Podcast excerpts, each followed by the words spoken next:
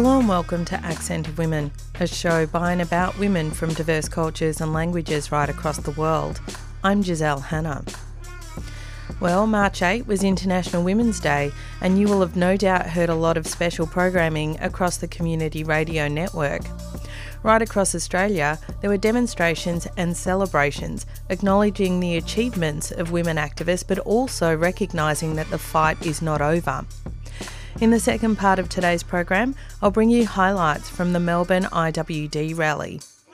But first up, the growing humanitarian crisis in El Ghouta in Syria. Eastern Ghouta, located just east of Damascus, has become the recent focus of a fierce offensive by Syrian President Bashar al Assad's forces. In just over a week, more than 500 civilians have been killed, the rebel held enclave, which was besieged by the government in 2013, is home to about 400,000 people. Health officials have also accused the Syrian government of using chlorine gas in their aerial bombardment campaign on eastern Ghouta. The UN has called the situation hell on earth. Hundreds of thousands of people have died in fighting during Syria's seven year civil war, and millions have been forced to flee the country. Right across the world, peace activists are calling for an end to the war in Syria and especially a need to receive Syrian refugees. One such activist is Mariam Salameh, one of the women that has been organising rallies and marches in defence of the Syrian people. Hello, my name is Mariam Salameh. I'm a Syrian refugee artist who came to Australia nearly four years ago and maybe more and uh, I'm uh, studying at VCA Visual Art, and I practice seeing art, painting, and sculpture. And my artwork addresses uh, social justice and uh, our people and uh, our people uh, that they they facing all kind of violence uh, for the, to get their freedom and dignity and having and re, and building their uh, country and uh, and having their uh, democratic civil state. So. Yes. Eastern Ghouta has been under siege by the Syrian government since 2013. Uh, what's the political significance of the region and why the siege there? The importance about Al Ghouta that is considered as a part of Damascus city, the capital city, and it's just like far around five minutes from Abbasiyin Square, which uh, located in the middle of the capital of Damascus, and it's also so close uh, uh, to the former Syrian Channel building and other important place to the Assad regime. And the Assad regime want to make sure that the surrounded areas of the capital of Damascus to stay uh, safe and make sure that the revolutionary uh, is staying away from this area. So Russia yeah. Russia and Iran agreed in 2017 to designate Eastern Ghouta a de escalation zone, and Syria and Russian jets were not supposed to fly over that area. What happened to break that agreement? Uh, Russia and Iran, the most important supporters of the Assad regime, as we all know, and they uh, are just like uh, liars. They always like uh, give agreements or promises, and they always breaches all these agreements and promises. And uh, to uh, know more about the Assad regime, I remember when we took to the street to demand in our freedom and dignity and to get rid of the this dictator regime. Uh, the media that belong to Assad regime in Syria uh, said uh, that uh, the people took to the street to uh, call uh, to call the God that send us rains. You know, so we used to know this that they are just liars and they always like give all this uh, talking and promises and they always breaches. And what about other countries like Egypt and Lebanon? Where are they? Uh, look, in Lebanon, uh, in Lebanon, uh, militia Hezbollah, this organization, uh, uh, uh, this organization who controlled Lebanon by using the power of weapons, and they are like the Iranian arms in Lebanon. So you can feel like a Lebanon country as kidnapped by them uh, kidnapped by uh, by Hezbollah party who uh, who helping Assad in killing our parents and our uh, kids in Syria since the beginning of the revolution. For Egypt, like Sisi, who control uh, by uh, taking the power by military coup, and who uh, repression all his uh, oppositions and keep the power for himself, just himself, and its uh, reg- its regime like is corrupted. I'm not sure if I'm using the correct word, corrupted. So it's so normal to support and help Assad regime. And uh, there are many reports that talking about his uh, providing the Assad regime with uh, with weapons and I think there is a videos and on uh, social media or on media uh, using as evidence about the weapon, the Egyptian weapons that uh, threw it on the people in Syria. Well, the overwhelming majority of victims are innocent civilians, women and children mostly. What can you tell me about the cost of this escalated military offensive? like until today, we have around one uh, 1,000 martyrs in eastern Al Ghouta during this like bloody attack by Assad regime and Russia and Iranian militia, and uh, hundreds of uh, and hundreds of wounded uh, people, most of them from kids and and women. Like just you can't imagine uh, the photos we uh, we just received uh, from uh, that area. It's just like something uh, no one can stand to look at this photo. what about the hospitals and the targeting of civilian um, places? Yeah, it's just like uh, the, uh, it's always Assad targeted these hospital, bakeries, and schools, and uh, just like they're just focusing on the civilians and ki- and killing them. In Al Ghouta, I think there is now uh, no uh, hospitals like they uh, they running now. And I uh, talked with my friend Firas Al Abdullah, who I don't know if uh, if you know him, he's a freelance uh, journalist and taking a lot of photo and talking about uh, about what's going on in there. They just like have uh, some places under the ground to stay in it to just protect themselves from the bombing. And sometimes he said to me like just like just like we could escape before five five minutes. I can't like ex- explain how, how is that, but just like five minutes between them and the bombing, and they they were like so lucky to get into the shelter uh, and all this. Yeah. Well, the huge civilian casualties means there will be mass displacement of people and the creation of a new horde of refugees. Where will the refugees go, especially in this political environment that is closing doors to refugees everywhere?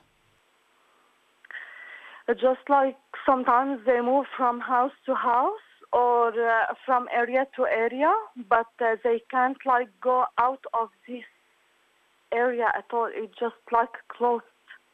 It's just like uh, uh, closed. No one can leave it. And even uh, Firas told me that they uh, bombed his house. I said, uh, now where you gonna go? He said, I just like go to another area in eastern Al Ghouta too, to, uh, to, to stay in another house with my family and with his little brother. So the that's uh, from uh, that's from my talking to inside Eastern Al Ghouta. The claim is that this new bombardment is about curbing the spread of terrorism and winning back lost territories to the Assadi government. Do you believe this claim? Uh, sure not. Uh, what's like uh, what uh, the uh, the mafia the mafia system uh, that represented by by Russia and Iran and Syria they are just bombing the civilians in there and committing a, gen- a real genocide there and uh, under the excuse that they are fighting, uh, uh, that they want to uh, fighting terrorism and uh, eliminate them. We remember how Assad regime like handed Palmyra to uh, handed Palmyra to to ISIS to destroy the most evidence of his brutality when they destroyed Palmyra prison, and when the ISIS when the ISIS like going uh, uh, traveled in a desert in desert land, which is so clear to coalition and to Assad and Russia uh, aeroplane to bomb them. They even didn't make one shot on them. So how they how how I can believe this claim that they want to uh, to uh, to eliminate, eliminate uh, the terrorism in there while they were so clear in front of them and no one just targeted them. I know this is a very big question, but it needs to be asked in this political environment. How do we end the war in Syria? Uh, I really thank you so much for this question, and it's really important what we think uh, what we think it's like the, to uh, implement the Geneva the statement of Geneva one. I I don't know if you if you hear about it because it's uh, the statement talking about the stop uh, all military actions that's going on in Syria and release all our detainees and uh, break the siege on the seized area and um, and uh, uh, led the uh, aid to enter to enter that area too. What we really need as Syrian inside Syria and outside Syria and even in the refugees camps and all the people who really like support support our revolution and support the rights of these people in in having uh, in in life just to stay alive to stand all together and adopted this and uh, adopted this r- real important demand of us uh, that uh, that uh, in the statement of Geneva one.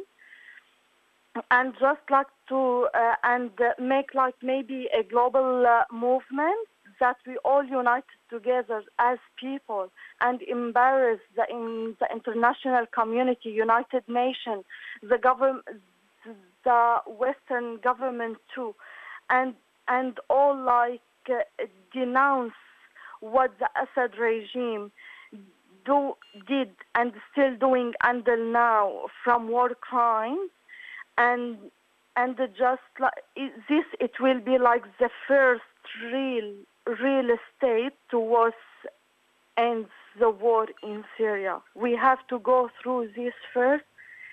We have to go through this first to be on the first real and serious step to end the war in Syria. And of course, once the war is over, there is the task of rebuilding Syria. What will it take to rebuild Syria? That's really like a difficult question. Uh, you know, just like I try to think a lot, a, a lot about about it, mm, especially after all this destruction that happening by Assad, and like we have many ger- generation of kids who who lost the basic necessities uh, of rights in education, or or or all this that like will take a long time to rebuild Syria and mm, and we need like a lot of to work so hard to work so hard to rebuild our country after after all uh, this destruction and genocide and massacres and all this. So it's like I feel really difficult to me to answer this question. That was Mariam Salameh, Syrian refugee and activist based in Australia. And on community radio stations right across Australia, you're listening to Accent of Women. March 8 is International Women's Day, and right across Australia, people protested in determined struggle for women's equality and an end to sexism. There were a wide range of women speakers throughout the week of IWD, including at rallies and marches. The next two speakers were featured at the IWD rally in Melbourne, and they are Kim Bullimore, Aboriginal activist and socialist, and Dita Noor, trade unionist with the International Food Workers Union and based in Indonesia. Before we start, first of all, I'd like to acknowledge uh, the traditional owners of the land, uh, the Wurundjeri people of the Kulin Nation. This land has never been ceded, always was, always will be Aboriginal land. As Cass said, I'm, I'm an Aboriginal activist. I'm originally uh, from North Queensland. I'm a, a Murri woman, uh, but I've been down here in Melbourne for many years. And today I want to talk briefly about the solidarity uh, with Palestine as well as the Indigenous struggle. Around the world, Indigenous people have had to deal, as we have here in Australia, with the issue of settler colonialism, where there has been invasion, ethnic cleansing, and genocide. It happened here in Australia, it happened in the US, Canada, South Africa, Palestine. It is a phenomenon that has marked and been a phenomenon that has marked the lives of Indigenous people around the world. For me, as an Aboriginal activist, I first got involved because of the struggle of my people, because I wanted to be part of the change, because I wanted to stand up and have our voices heard. But for me, joining the struggle for Indigenous rights also led me to see that there were many struggles that we needed to stand in solidarity with around the world. For me, one of them was Palestine. I saw the similarities uh, with Palestine and the Aboriginal and Torres Strait Islanders, struggle here in Australia. Both had experienced invasion, both had experienced ethnic cleansing, both had experienced genocide, and both were fighting for their rights in an occupied land and against apartheid that was taking place. So it's really important that we stand in solidarity with each other and see each other as sisters and brothers, of course. And it's so great to see so many uh, men joining the struggle here and supporting women's rights as well. So I just want to briefly talk quickly. Here in Australia, uh, as you know, uh, the struggle for Aboriginal women is uh, just as uh, important as it's significant because not only are our women dying younger, at a much younger age than the non-Indigenous population, our women are being jailed at 21 times the rate that non-Indigenous women are being jailed. Since the Royal Commission came down, the increase in incarceration rates for Aboriginal women is 148%. We're seeing more children taken from Aboriginal women now today than during the time of the stolen generation. These are the facts today. And of course, in Palestine, we see similar horrible things happening. In Palestine, we have an occupation that is ongoing and never ending. We have an apartheid state oppressing not only Palestinian men, women, and children, but the entire of that country and making sure that they cannot live the life that they deserve to live with dignity. One of the people people may have heard of that I want to brief, briefly speak about is Ahad Tamimi. Ahad Tamimi, young Palestinian girl 16, just turned 17, who is in jail at the moment for standing on her own property, standing up for the rights of her family. I know Ada personally. Her family are personal friends of mine. I know them well. I've lived in their, been to their house. I've slept in their house. I've eaten with them. This family has amazing courage. Ard, I knew her since she was 12. She has amazing courage. But the thing is, they are not unusual. They are not different. They are what Palestine is about. Every Palestinian family I've ever met, every young Palestinian girl I've ever met are courageous. They stand up, they speak out, and they know their rights. And we need to stand in solidarity with them. Ahad is currently in jail along with her mother. Her mother, Nariman, is also in jail. And so we need to be standing in solidarity with them and calling for an end to apartheid and calling for an end to occupation. Yesterday, women in Palestine marched on Qalandia checkpoint, which is a checkpoint between Ramallah and occupied Jerusalem. They were attacked by the Israeli military with tear gas, with live ammunition, with rubber bullets. But this is an everyday occurrence. But they never stop. They always keep going. They always stand up and they always fight back. So I'm just going to finish out on a one very little personal note. I'm really glad that I did to because I wanted to say for me, this year IWD marks my 20th IWD. 20 years ago, as a young woman who was supportive of Aboriginal rights and um, Indigenous rights, I'm sorry, Aboriginal rights and women's rights, I was invited to speak at an IWD rally against Howard's policies uh, that were uh, decimating the Aboriginal community. I remember that very well. And it's uh, today for me, it's really gladdening to be here as a, as a feminist, as a woman, as a socialist, and as an activist. So please, we still need to keep fighting. It's 20 years, and all the things that we should have won should have been won by now. They haven't been. But are we going to give up? Are we going to keep fighting? Are we going to keep in solidarity with all those around the world? Thank you. One struggle, one fight.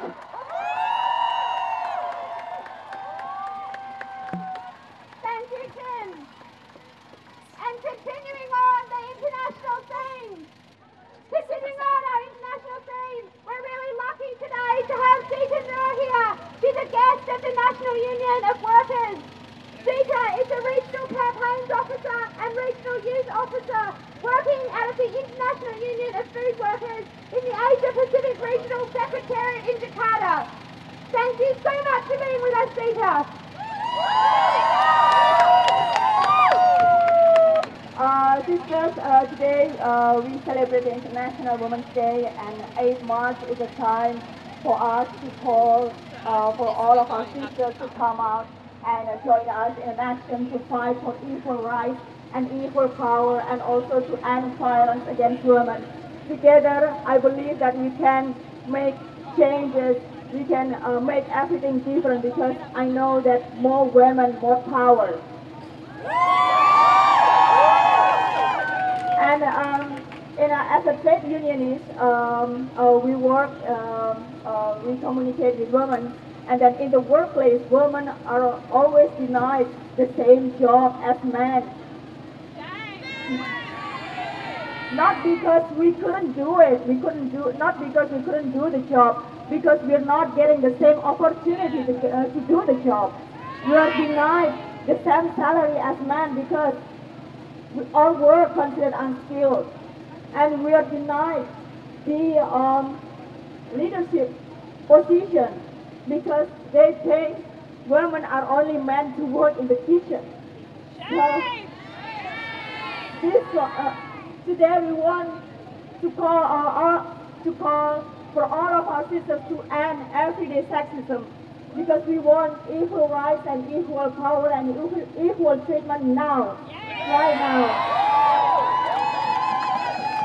And it is also the time for us to stop violence against women. The violence, this includes sexual harassment, sexual assault, even uh, uh, uh, psychologically, physically abuse, and also includes trafficking, forced labor, and also domestic violence. Because enough is enough. We have to stand up.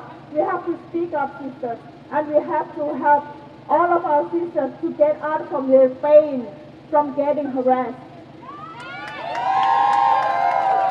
And uh, because I'm from the IUF uh, Asia Pacific, I would like to share with you that, that today all of our members in uh, in Asia Pacific region are also celebrating the International Women's Day.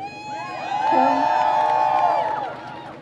uh, solidarity is uh, at the international level. And then uh, today, uh, according to the IUF Asia Pacific statement, that we are celebrating by sharing uh, the wins, by sharing our wins, big and small, and by, by acknowledging and honoring our sisters that uh, whose courage, whose sacrifice, and uh, whose determination to bring those uh, wins for us. And I would like to say thank you for all of you here for being here, and because I believe that your courage, your determination, and your sacrifice will bring us to more wins. So in advancing, in advancing women's rights at the workplace and also in the society. Thank you so much.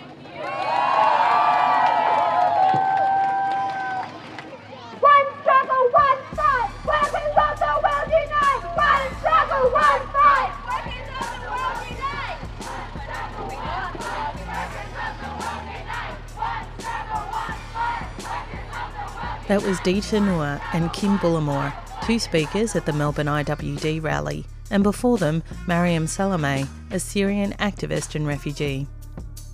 And that's all we have time for on today's program of Accent of Women.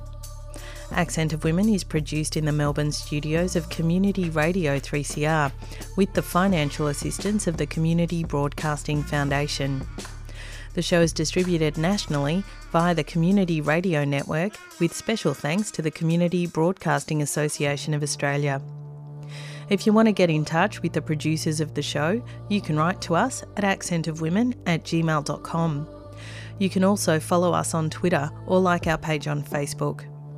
If you want to hear this show again or any of our previous programs, you can download the podcast from 3CR's website. That's 3cr.org.au. Go to the Accent of Women page and follow the links to this week's show. Thanks for tuning in. I'm Giselle Hanna, and I look forward to your company again next week.